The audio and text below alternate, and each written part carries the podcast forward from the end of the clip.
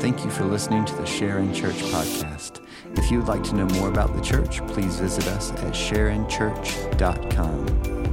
Now, we hope you learn from and enjoy today's message.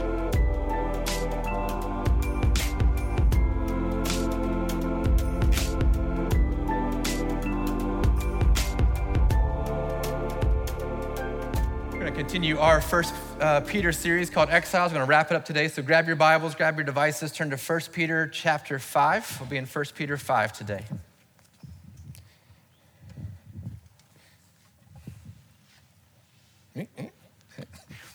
Uh, 1 Peter 5. We're going to start in verse 6 as we wrap this up uh, today. Again, I said it earlier, but I just, I cannot be more grateful uh, to you as a church for letting us walk through books of the Bible. I know for a lot of us, it might be easier to do a three or four week series where we cover some topics and you feel like it actually matters to you, but I think this matters to us. This is what matters.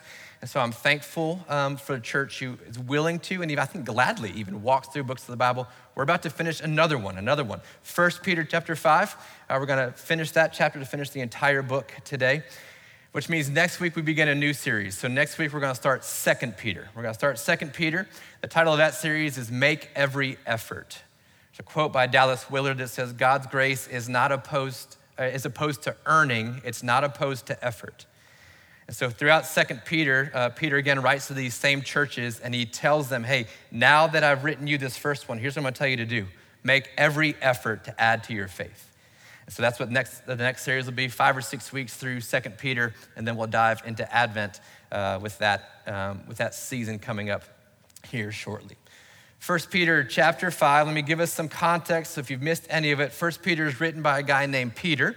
Uh, Peter was an apostle, a follower of Jesus, uh, one of the closest of the followers of Jesus. Peter, James, and John were in that inner circle. They got to go on all the cool field trips, like to the Mount of Transfiguration, all kinds of cool stuff. Peter and John, uh, also ones that Jesus took with him to the, to the Garden of Gethsemane to pray with him on the night that he would be arrested. I mean, Peter's in that inner circle, particularly Peter and John. So he is devoted to Jesus, a passionate man, passionate follower of Jesus. Uh, this is kind of who he is. He's a fisherman, uh, so he's good at that. He's good at using his hands. He's good with those types of things. He's not always as good with using his brain. Anybody relate to that? No elbows. You know who you are. Uh, but he's good with that. He's good with action. Tell me what to do and I'll do it. He's passionate uh, about that. Followed Jesus for three and a half years. Jesus is crucified on the cross. The night that he's arrested, Peter, in his great passion and uh, braggadocio, decides that he's going to deny actually knowing Jesus three times. He just can't handle it. The pressure of what was happening, denies Jesus, spends the next few days in complete and utter shame and guilt and darkness. And many of us can relate to that feeling. Like we've just let him down. Jesus in John chapter 21 restores Peter. He meets him on the beach. They have breakfast together, and Jesus restores Peter in one of the most miraculously beautiful passages of scripture to me in John chapter 21. And Jesus restores Peter and then gives him his ministry back. And he says, If you love me, you'll feed my sheep. In other words, if you love me, go lead, go pastor. Peter and James now are, were pastors of the church in Jerusalem, the first Christian church in Jerusalem. Uh, Peter is a pastor there, does that for a number of years. We pick up First Peter uh, in the early to mid 60s AD not the 1960s. That'd be a whole different book. You know what I'm saying. But in the 60s, uh, 60s AD is where Peter um, writes this book. Now, uh, timelines get a little bit tricky here, but most scholars would agree this happens around the, the reign of Emperor Nero. Nero comes to power in 54 AD. He is just shy of turning 17, and he is now the leader of the Roman Empire. You won't trust a 16 year old with your car. And yet the Roman Empire trusted itself to Nero as, as 16. And so he leads, but he's a reluctant leader, doesn't really want to be a leader. He'd rather be famous. He'd rather be um, an actor or a playwright. He plays the harp and he likes to dress up and act. And this is who he is. Doesn't really want to lead, but reluctantly he leads. About 64 AD, there's a big fire that happens in Rome in the theater district. Nero feels like it's an attack on him. They're trying to figure out who started the fire. Billy Joel knows, but the rest of us don't really know. And so he starts to uh, try to figure out who starts the fire. And then, well done, everyone. so he, uh, Nero, uh, to earn some of his prestige back, because people have started not to like him, blames the fire on the Christians. And in doing so, now he turns the Roman Empire against this small sect of believers in Jesus. And so the persecution is happening. At this point, we believe this is written probably right around that time of the fire and, and all this happening. And so there's persecution coming. I don't know if on a spring day, if you wake up, you can smell the rain coming. Anybody like that? Some of you are so old you feel it in your knees. You feel it coming. Like you, it's, I feel it. It's going to rain. You're like, no, no, Grandpa, it's not. It's not going to rain. Sure enough, it rains. Uh, this is what Peter, he smells the persecution coming. He just, he feels it coming. So he writes this preemptively to the churches in the Roman Empire to remind them, first of all, of who, of who they are. And because of who they are, here's how we live. And he wraps this up, chapter five. He finishes this with such power here in 1 Peter 5. The context, remember from last week, he speaks to the pastors, to the elders, and then to those who are um, younger spiritually to follow those who are elders. And he makes this transition. Verse 6 Humble yourselves, Peter says, therefore, under the mighty hand of God, so that at the proper time he, God, may exalt you, casting all your anxieties on him because he cares for you. Verse 8 be sober minded. You've heard that before. Be watchful. Your adversary, the devil, prowls around like a roaring lion seeking someone to devour. Resist him, firm in your faith, knowing that the same kinds of suffering are being experienced by your brotherhood throughout the world.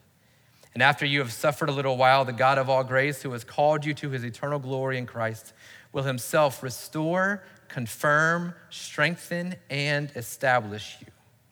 To him be the dominion, the power, supreme power forever and ever. Amen. And then the final greetings, he says, This is by Silvanus, a faithful brother as I regard him. So Peter dictated it, Silvanus probably wrote it or delivered it. I have written briefly to you, exhorting and declaring that this is the true grace of God. Stand firm in it. She who is at Babylon so scholars disagree a bit here. I lean in this direction that Babylon is a code name for Rome. Based on other New Testament letters and kind of the culture of what's happened, I think this is a, code name for Rome. She who is, is I think a reference to the church in Rome. So he's sending this from the church in Rome. That's my belief. Um, who is likewise chosen, sends you greetings, as does Mark. This is John Mark, who followed along with Paul my son, or son in the faith. Verse 14 Greet one another with the kiss of love. Peace to all of you who are in Christ. So he wraps up this letter with a few stern reminders. Last week, I think we used this G.K. Chesterton quote. I'm going to put it on the screen again and just talk briefly through it. He says, The Christian ideal has not been tried and found wanting. It has been found difficult and left untried. The point Chesterton is making is that following Jesus, it's not that people follow Jesus and do it the best they can and they devote themselves to it and then decide it's not worth doing. What he's saying is people start to follow Jesus, but when, when the going gets tough, they jump ship. They never actually committed themselves to it. What he's saying is actually, if we would follow the Christian ideal, we would follow Jesus, we would lack nothing we would not be left wanting. In fact, it would be exactly what we need in the world in which we live. The problem is not this, the problem is our hearts and our devotion to it. And in seasons of suffering, we are tempted to jump ship rather than to grab an oar and start paddling harder. So Peter writes this letter to the church churches in Rome reminding them it's going to get tough. Don't jump. Stay in it. There's reward on the other side. So let's study this passage together. Uh, I'm going to ask in a, a, little while just for some participation here. So it's an all skate, man. We're all in. And so I need us all to be in. It's going to push us as far as confession and repentance and vulnerability, which already scared half of you. Uh, not that far, but it's going to push us a bit. But I think it's important for us, if we're going to make it, if we're going to be the church God has called us to be, we're going to have to take some steps in this direction. So let's study together. 1 Peter chapter 5, verse 6, Peter says, Humble yourselves, therefore. Now, this therefore links us back into verse 5, where Peter says that God opposes the proud, but gives grace to the humble. If you've been in seasons of suffering or persecution, any kind of suffering, what happens is you begin to believe that God is opposed you, He is against you. What that is, is that's pride. God opposes pride, but to the humble, He gives grace. Therefore, Peter says, and the logical conclusion of that statement is well, then humble yourself. If you want God with you, then humble yourself. It's pretty obvious. He says, Humble yourselves, therefore, under the mighty hand of God. Now, this word humble is the verb. This is the imperative. So, you English nerds are going to love this here in a second. This is the verb. The verb, the command is to humble yourself. Okay? Keep that in mind. That's the imperative. The command is to humble yourself, therefore, under the mighty hand of God. If you're like me, what's true is that in seasons of suffering, um, I don't find humility in my heart. I find pride. Anybody else find that in seasons of suffering? And it manifests itself in a few different ways, ways that we think are contrary to pride, that actually are some of the more prideful ways we can live our lives. The first way for me that arrogance reveals itself in seasons of suffering is entitlement. I begin to say and feel things like, I didn't deserve this. Anybody else have that? I don't deserve this. I mean, I'm the good one. I'm the good son.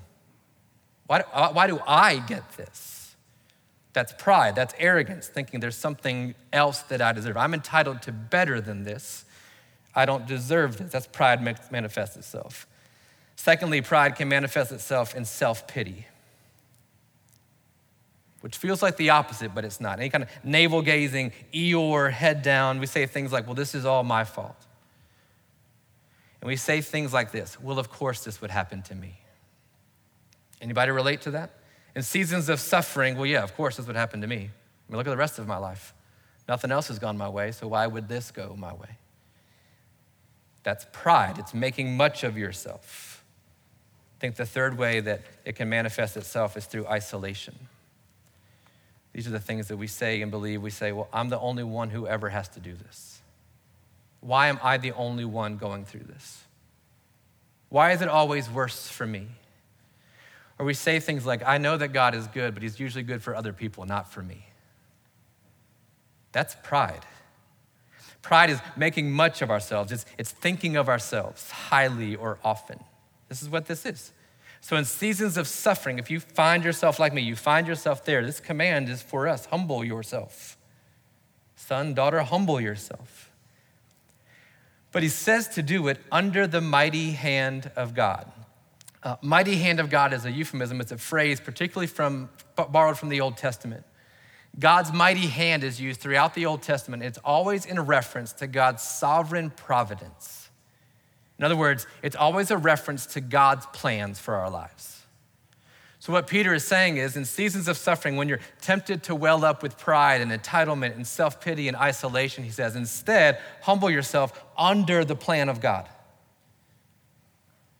Submit yourself to the mighty hand of God. Let, let him hold you down. Submit yourself, make yourself lower than God's mighty hand. Submit yourself. But then he gives us purpose and he says, so that, so that what? At the proper time. And I don't like that phrase at all. I want to be at my time. Because often the proper time is a lot longer than what I decide would be my proper time. It's in the, the very same way that you tell your kids, hey, I'll be with you in just a minute. What I mean is, in three and a half hours, I will be with you. I don't want to deal with it right now. But God says at the proper time, when the time is right. Uh, Galatians chapter 4, the idea is that when the time is pregnant, when it's ready for birth, at the proper time, God may exalt you. The word exalt means to lift up or to bring to standing. So use your uh, sanctified imagination here, and I want you to think about God's hand. The very same hand that's holding you down is the hand that will then bring you back up. The hand closest to you in your suffering, holding you down, is the hand you grab onto when it begins to lift up. Does that make sense? Same hand. The mighty hand of God Humble yourself, submit yourself to God's sovereign providence. Yeah, this is awful right now. But what have we learned? That God's using this refining fire to bring about something in you that, uh, that pleasure and success would never bring. Humble yourself under the mighty hand of God, that at the proper time he might exalt you or lift you up. Now, notice this you don't exalt yourself. I don't exalt myself, God does it. My problem is that I decide when the time is over of my suffering and I begin to exalt myself. And I find myself in more self induced suffering than I was walking in before. Humble yourself. Then, verse 7, he says, casting. Now, this is a participle. Casting, I N G, casting. This is not the command. The command is to humble yourself. Does that make sense? What he's telling us now is how do you humble yourself under the mighty hand of God? You cast all your anxieties on him. What does it look like to be humble in seasons of suffering? Well, verse 7 tells you you cast all your anxieties on him. You don't gossip. You don't vent on Facebook or Instagram or while you're dancing on TikTok. Cast your anxieties on him. You don't call his mama. Cast your anxieties on him. Casting all your anxieties of him. So the imperative, the command is to humble yourself. Now, how do we do it? Well, we cast our anxieties on him. Casting is a fishing term. It's how you would cast a net or cast a line. So, I mean, you throw it, throwing your anxieties on him. Now, look at this. It's going to be important for us in the next uh, verse. Anxieties in the Greek comes from the root word uh, marizo, which means to divide or to separate into parts. Even clinically, anxiety is the failure to see the whole and to only see the parts. That's what creates anxiety. So think about this way what keeps you up at night when maybe you have been seasons where you can't pay uh, the rent? What keeps you up at night is not the problem. What keeps you up at night is what the problem causes for other problems in your life. The rent. Well, if, if I can't pay the rent, it must mean that I'm not making enough money, which means that I need a new job. And if I need to get a new job, I got to quit this job. But if I quit this job, what job am I going to have? Because I'm not qualified for the next job, but I need to find another job that pays more, but I don't have a degree to get that next job, so I have to go back to school, which is going to cost me even more money to pay for school to get a new job, to have the money to pay for rent. And then if I borrow money from somebody to pay for rent, I got to pay it back for them. Or if I just move my budget around to pay for rent, then I can't pay for food. How am I going to eat? Does that make sense? So now the problem was I can't pay for rent, but now it's a million problems you have. That is anxiety. Some of you are already anxious just walking through that whole situation. Right? It's that, this is what anxiety is it's separating things into pieces. So Peter says, throw them all on Jesus. All of them. The illogical, emotional ones, throw them on him. How do you humble yourself under the mighty hand of God? Well, you begin to cast your anxieties on him. And then he gives us a why, which is interesting.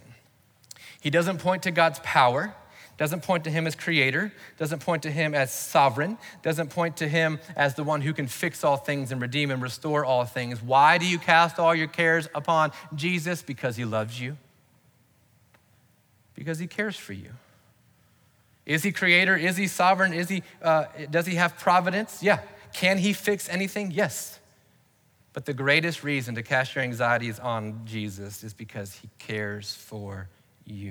And some of us need to hear that this morning. In your season of suffering, He is for you, He loves you. And you can cast your cares on Him not because you pay Him to see Him once a week for an hour, but because He loves you. Casting all your anxieties upon Him because He cares for you. In seasons of suffering, we're tempted to believe He doesn't. And Peter is reminding the churches in Rome, He does. And that's why you can cast all your cares from Him. God loves you. Don't be anxious. He is for you.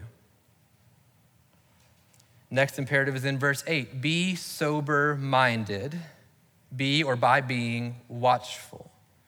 Here's your next command be sober minded. This idea of sober meant then what it means to us now it's nothing in excess. Clear thinking, clear spirit is the idea. Seasons of suffering, we're tempted to drown our sorrows, to escape them What happens is we can no longer be watchful if we're drunk. You can't be watchful if you're drunk on alcohol or you're, you're stoned or you're high on marijuana. You, you can't be watchful if you're addicted to social media. You can't be watchful if you're addicted to pornography or you're addicted to your phone or to the games on your phone. You can't be watchful if you're addicted to gossip and talking about other people. You cannot be watchful. Be sober minded. How? By being watchful. The same word Jesus uses in Matthew 26 when he tells Peter and John to come pray with him. And he says, Watch, watch. And he tells them, The spirit is willing, but the flesh is weak. The flesh wants to move away, wants to disconnect, wants to go to sleep, but the command of God is to be sober minded. Be watchful. Why? Well, because your adversary, the devil, prowls around like a roaring lion seeking someone to devour.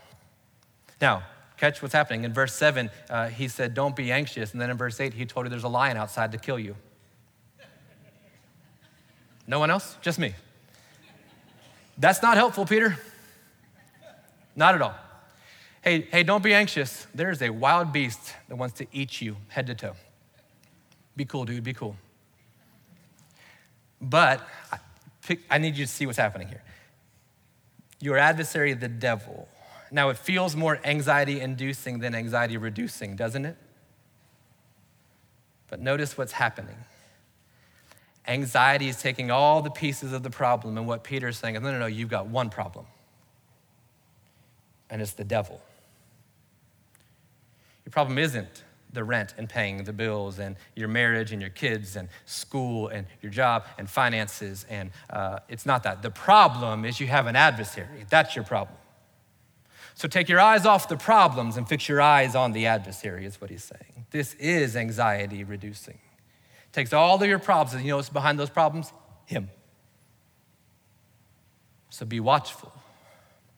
Your adversary, the devil, prowls around like a roaring lion seeking someone to devour. Now, verse 9, the next imperative resist him. Cool. Resist the lion, resist the enemy. Well, how?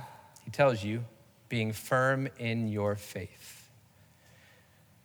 Knowing that the same kinds of suffering are being experienced by your brotherhood throughout the rest of the world.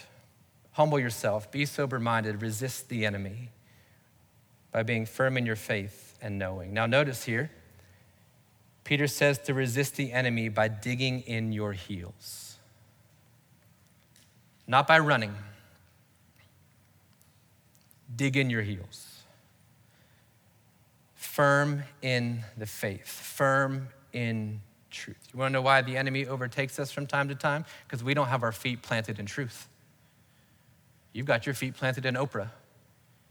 You've got your feet planted in whatever uh, the next influencer on social media says, whatever your friends at school say, whatever your boss says, whatever you've read in some self help book. And so you can't resist the enemy. How do you resist the enemy? You plant your feet in the gospel of Jesus Christ.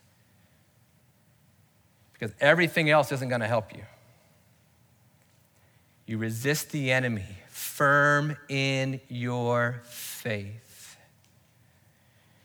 In 2011, Meredith and I got to go to Kenya. I worked for an organization that builds sustainable communities and shares the gospel in Kenya. We went over there for a couple of weeks and um, we had a few experiences there. I've shared one of them going through Amsterdam, which I'm not allowed to share anymore.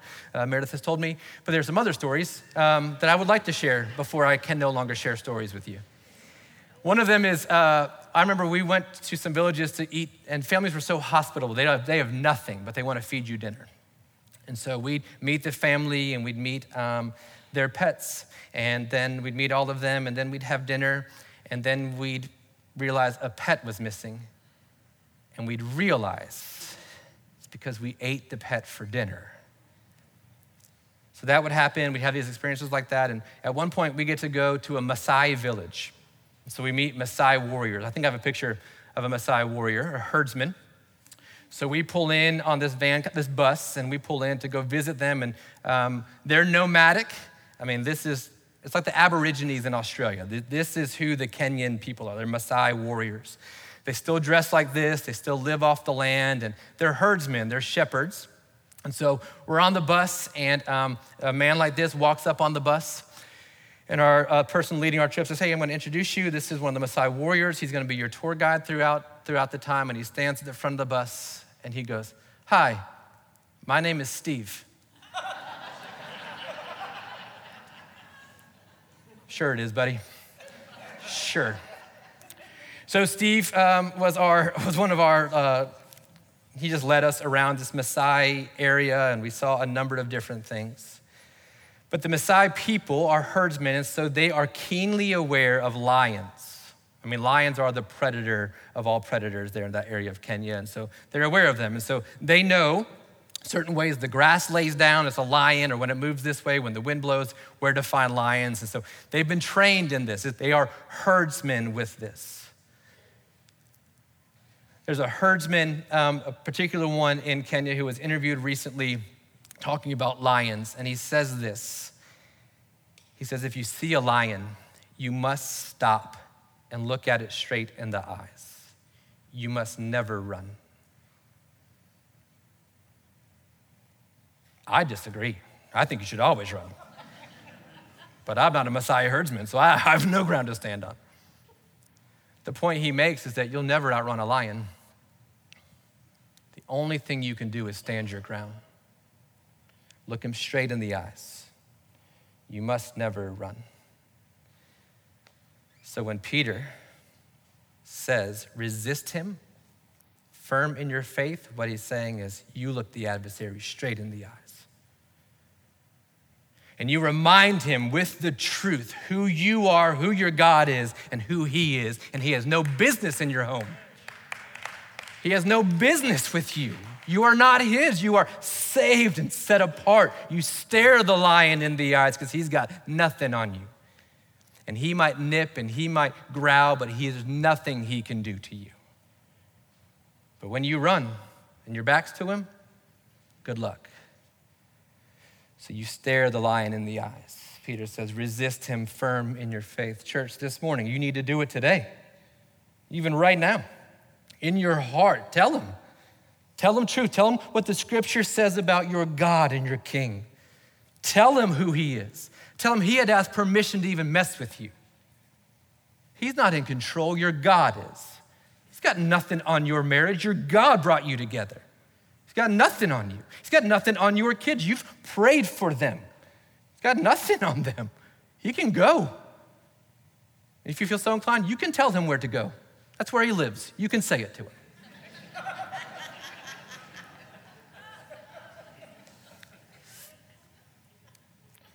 Genesis 4, um, Cain and Abel are brothers and sons of Adam and Eve, and they come to bring sacrifices, offering to the Lord. And God accepts Abel's offering, and um, Cain's he doesn't. And Cain has this moment of like, this isn't fair, because I feel like mine's better. In Genesis chapter 4, God says to him, If you do well, won't you be accepted? But if you do not do well, sin is crouching at the door. Its desire is contrary to you, but you must rule over it. You must stare it straight in the eye. You must rule over it. It's time to stop playing with the lion like he's a kitty, and you rule over that lion. You've got the power of the Spirit of the living God in you. You can rule over the lion. As a follower of Jesus, you and I are no longer slaves to sin. We are free to choose to no longer sin. So you stare your addiction in the face. You stare your marital problems in the face, and you tell the enemy he has no business there. You're not his. Rule over it. Now, you're going to walk out to your cars, and you know where the sin is crouching for you? You probably do know. It's in your car, it's in your home, it's late at night with your phone waiting for you. Rule over it. Suffering makes us vulnerable to sin, and Peter is saying, You stand there firm in your faith. But then he adds this piece knowing that the same kinds of suffering are being experienced by your brotherhood throughout the world. The Maasai people, the herdsmen, they're so adept at fighting off the lion that when one sees a lion, he'll make a call, and the other herdsmen in the village will rush to his aid.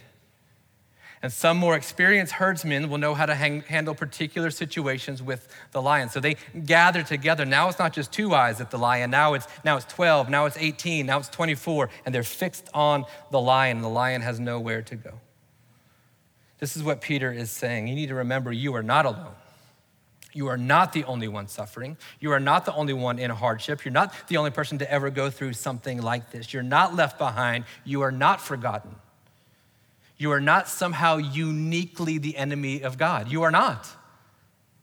You are loved by Him, He cares for you. This is the beauty of the gathering of church. It reminds you you're not alone. The motto of the church should be, Yep, me too. Oh, you've got an addiction? Yeah, I know what that's like. Oh, your marriage is falling apart? Yeah, I've been there.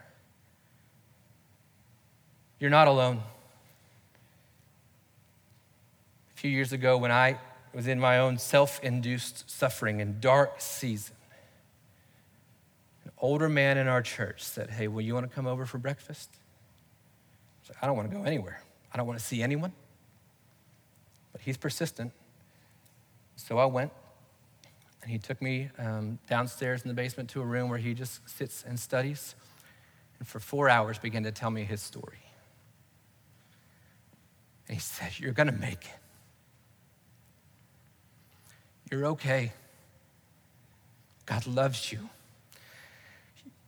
You aren't thrown to the trash heap. You want to know how I know it? Because I've been where you are. I've been there and you're going to be okay. And God loves you and He's for you. Then let me give you some scripture. Here's what you need to memorize, here's what you need to read. Two other men just call me, tell me similar things. I was just empowered. These Maasai herdsmen came around me and said, I know the enemy. I've seen him too. He's been in my village. He's come to my house. You know what I did? Here's what I did. Now you do it. I'm not alone. You're not alone. You're not facing the adversary alone. There are people who have faced the same thing at the same place and the same time. This is a testimony of togetherness that the church must have. If you've come here today and you've just put on the face because you feel like you have to, stop. You don't have to. Of all places in the world, you can be you here. You can share your struggles and your trials here. You can share it here. And if you can't, you tell the elders who's keeping you from doing it. We'll have a conversation. This is the place of all places that you should be able to come and say, I'm hurting. I need something. I need someone. And in God's sovereign providence, I guarantee you, He has placed someone in this church with that experience to help walk with you through it. It's what he's done. And you can text and you can call and you can email. This is the gathering of the called out ones. So listen, I want to ask us now. People need to see this today. I don't know who needs this. I just feel like somebody needs to see this today. If you've ever been in a season of your life where you've walked through sickness, debilitating sickness, or a diagnosis that uprooted your life. Would you stand up? Would you stand? If you can, would you stand? If there's ever been a sickness that you've been diagnosed with, somebody in your family has been with, you can stand up in boldness. Have you ever, or someone has been diagnosed with cancer, a loved one, been given a, a terminal illness, anything like that? Stand up. Now look around, people. Look at me. Look around. You're not alone. You're not alone. If you're standing and you feel like, even in the midst of all that, God brought you through it, would you keep standing? Praise the Lord, church. This is the testimony of the goodness and grace of God. You can be seated. Is there anybody here this morning who would say that you've walked in seasons of your marriage where you didn't think you were going to make it? Would you stand? Say, no, I've walked through some dark stuff in my marriage, and I wasn't sure we were ever going to make it through this.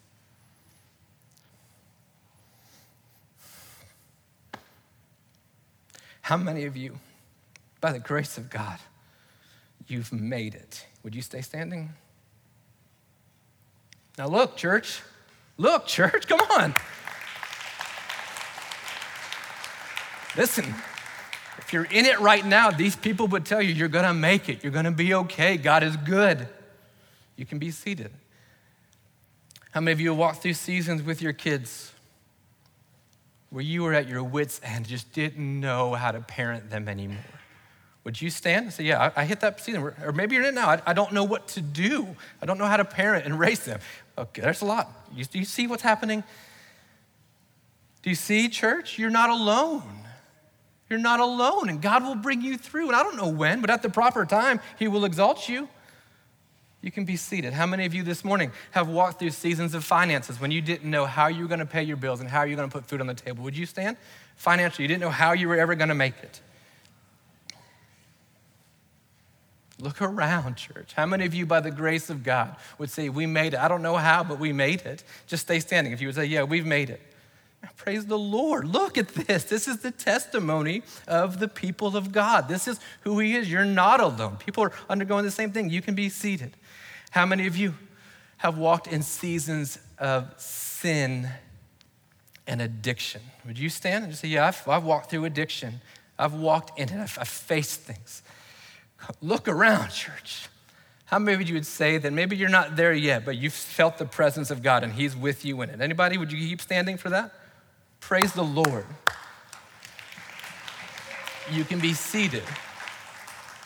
Look at me. You're not alone. You aren't the only one. You aren't the only one suffering. You're not the only one going through hard times. There are people around the world in the brotherhood who are facing the same kinds of sufferings you are facing. And this is why we gather together, church. This is why one way matters. This is why our small groups matter. It's why we do women's Bible studies and men's Bible studies. It's why we do confession and repentance. It's an ongoing ethic that, yes, can be before the Lord, but I'm telling you, you find freedom when you tell somebody else. There's not a soul in here who's been saved because of their good deeds.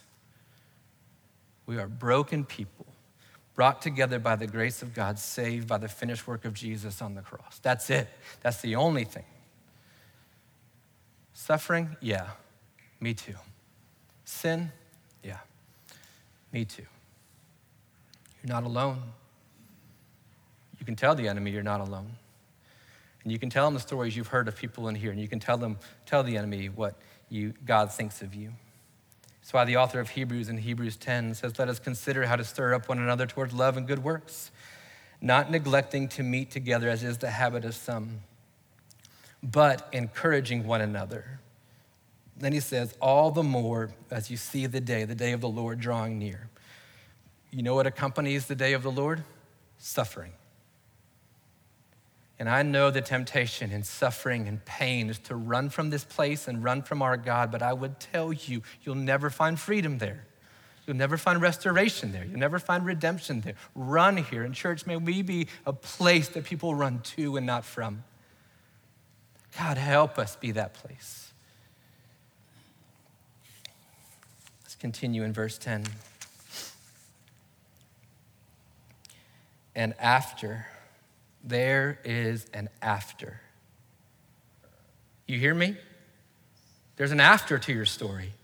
There's an after to your suffering. There will come a day that you will look back on and not be in the midst of or look forward to. There will be a day that you can say after. I know you don't feel like it today, but there's an after coming. There's an after. And the after may not be here on this planet in this life, but it's coming. After you have suffered a little while. Now, again, it sounds like the way I talk to my kids. What does a little while mean? I don't know because the day of the Lord is like a thousand years, which isn't very hopeful for us, but it's true. But at the proper time, after you have suffered a little while, the God of all grace, not some grace, not a little bit of grace, all grace, the one who has called you to his eternal glory in Christ will himself, he'll do it.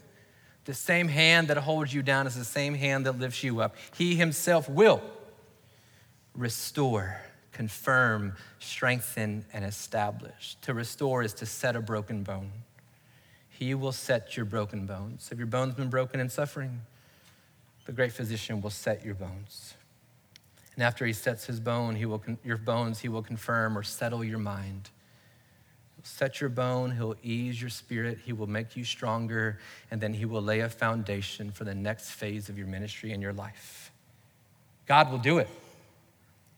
That's what Peter is saying. Yes, church, suffering's coming, but what else is coming is the after of the suffering. And in the after, God restores, confirms, strengthens, and establishes. It's coming. And there are people in this room who will testify to that fact today. This is what he does. He restores what's broken. He confirms what's anxious. He strengthens what's weak, and he establishes what has been laid bare. He does. story's not over.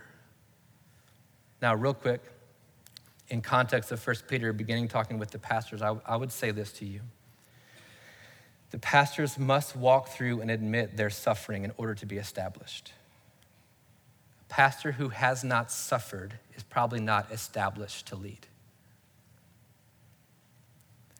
In verse 11, he closes To him, to God, the God of all grace, who's called you to his eternal glory, be the dominion forever and ever. Amen.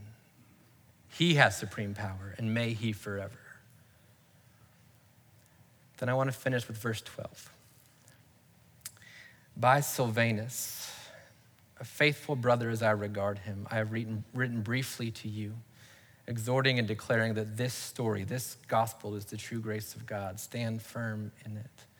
Now, we read Silvanus and we don't know what to think. Silvanus is actually the name that we know of Silas, of Paul and Silas, and Timothy and Paul and Silas, this same Silas. The name Silas means man of the woods. And you ask, Jeremy, how did you know that? Well, because I listened to the Justin Timberlake album, Man of the Woods. And in that, he has a son named Silas, and he named the album after his son. And then I checked with some commentaries, and it's true, that's what it means. just confessing to you all, just confessing and repenting. Now, this is a name given to somebody, um, a man who would be familiar with the forest, with the woods. A man who knew knows how to navigate the treacherous terrain of the forest, who knows where the paths have been laid down, who knows where the enemies lay and where it's safe and when it's not safe, who knows where to find food and where not to eat the berries, and, and when to climb a tree and when to get in the water. And a man of the woods was somebody acquainted with all of that. So, of all the people that Peter chose to write this letter for him, was a man who knows a man who's walked it, a man who knows where to find nourishment and food, and a man who knows where to, where to hide and when to fight, a man who knows the treacherous terrain that Peter has walked in. Notice Peter calls him a faithful brother. He's saying is, This man has never given up on me. He knows the forest of my life and he's navigated it before and he is faithful. I trust him. Some of us today, you need a Silas in your life. Somebody who would say, I've been there. Oh, I know that forest. I know those woods. And there's some of us today that God has actually put you in places to be that for somebody else, but for some reason you've been reluctant to. You don't want to be that vulnerable. You don't want to share that side of your story. And I'm telling you right now, there's someone who's desperate for you to share your story. See, I've been there. It's rough, man, and here's what God did for me. Here's how He led me. Peter has a man of the woods to walk with him, a faithful brother. And he declares, This is it. This is the grace of God. You think grace looks like cupcakes and butterflies, and Peter said, No, no, no, grace looks like this too. Grace looks like Rome burning. Grace looks like Emperor Nero. Grace looks like your addiction. Grace looks like your marital problems. Grace looks like your financial situation. Grace looks like that too. That's the true grace of God. And I want to encourage you today. There will be an after. And the God of all grace will himself restore, confirm, strengthen, and will establish you. not because I read it, because I've been in those woods too. You bow your heads and close your eyes. There is a God of all grace, a God who, in his very nature, is love. And his love is patient and kind, does not envy or boast, it's generous, does not keep record of wrongs. His love is for you. So maybe today what's happened for you is that you've been in the woods so long that you can't believe that God is actually for you. And I'm here to tell you today that's a lie from the enemy. He is for you, and He's seeking you. And if today you don't know this Jesus, you've never experienced this God of all grace, the opportunity is available for you today. Today is the day of salvation. You would admit that you aren't perfect, you aren't entitled, that you're a sinner too. And you've broken the very heart of the God who created you. And you've sinned against him. And yet, in his great grace, he has made a way for you. And what you've been feeling in the void of your heart is a way to get back in union with God. And you've tried to fill it with a number of things with relationships and uh, education and finances and cars and houses and beauty. And you know it's all left you empty. But the God of grace, of all grace himself, will meet you there. If you believe that Jesus is the Messiah, he's the one who can save you and through that salvation gives you back into right union with God, He will satisfy your soul. You would confess with your mouth that He is Lord, He is, has dominion over all. You would find salvation there. And you can do it right now in your chair. Tell Him you know who you are and you know who He is, and you need Him to save you today. There are some of us today who we've trusted the Lord in such a way, and yet we find ourselves in suffering. We've begun to doubt whether or not He is for us. He's for you. You can cast all your anxieties upon Him because He cares for you. So let Him have it, all of it, all the pieces. There's an after coming for you.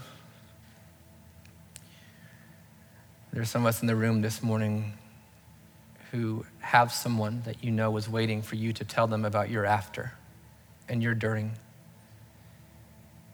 to give a testimony of the grace of God.